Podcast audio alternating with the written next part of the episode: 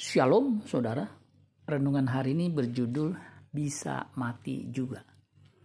Lukas 16 ayat 23. Orang kaya itu juga mati, lalu dikubur. Dan sementara ia menderita sengsara di alam maut, ia memandang ke atas dan dari jauh dilihatnya Abraham dan Lazarus duduk di pangkuannya. Orang kaya juga mati, itu jelas yang bisa mati bukan hanya orang miskin, orang kaya juga mati. Orang kaya yang tidak percaya bahwa ia bisa mati adalah orang kaya yang bodoh. Seperti yang ditulis di Lukas 12 ayat 16. Ayat 20 dan 21 dikatakan begini. Kemudian ia mengatakan kepada mereka suatu perumpamaan katanya. Ada seorang kaya tanahnya berlimpah-limpah hasilnya.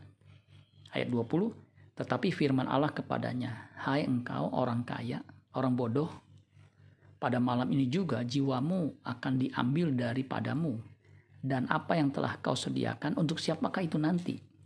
Demikianlah jadinya dengan orang yang mengumpulkan harta bagi dirinya sendiri, kalau ia tidak kaya di hadapan Allah. Kematian adalah realitas yang dihadapi semua orang.